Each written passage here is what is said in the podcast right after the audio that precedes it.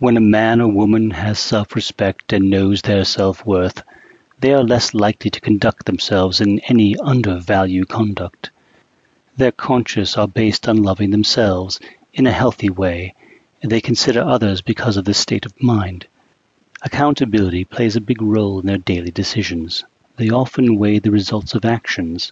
They measure the consequences of each action, whether it will cause harm or shame to themselves or loved ones.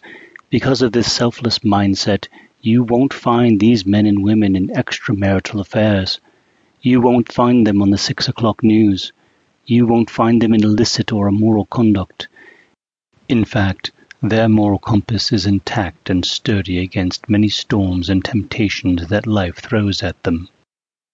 These men and women are stable in their minds and emotions. They are anchored in who they are. They have high morals. They love life, not just their own, but all life forms.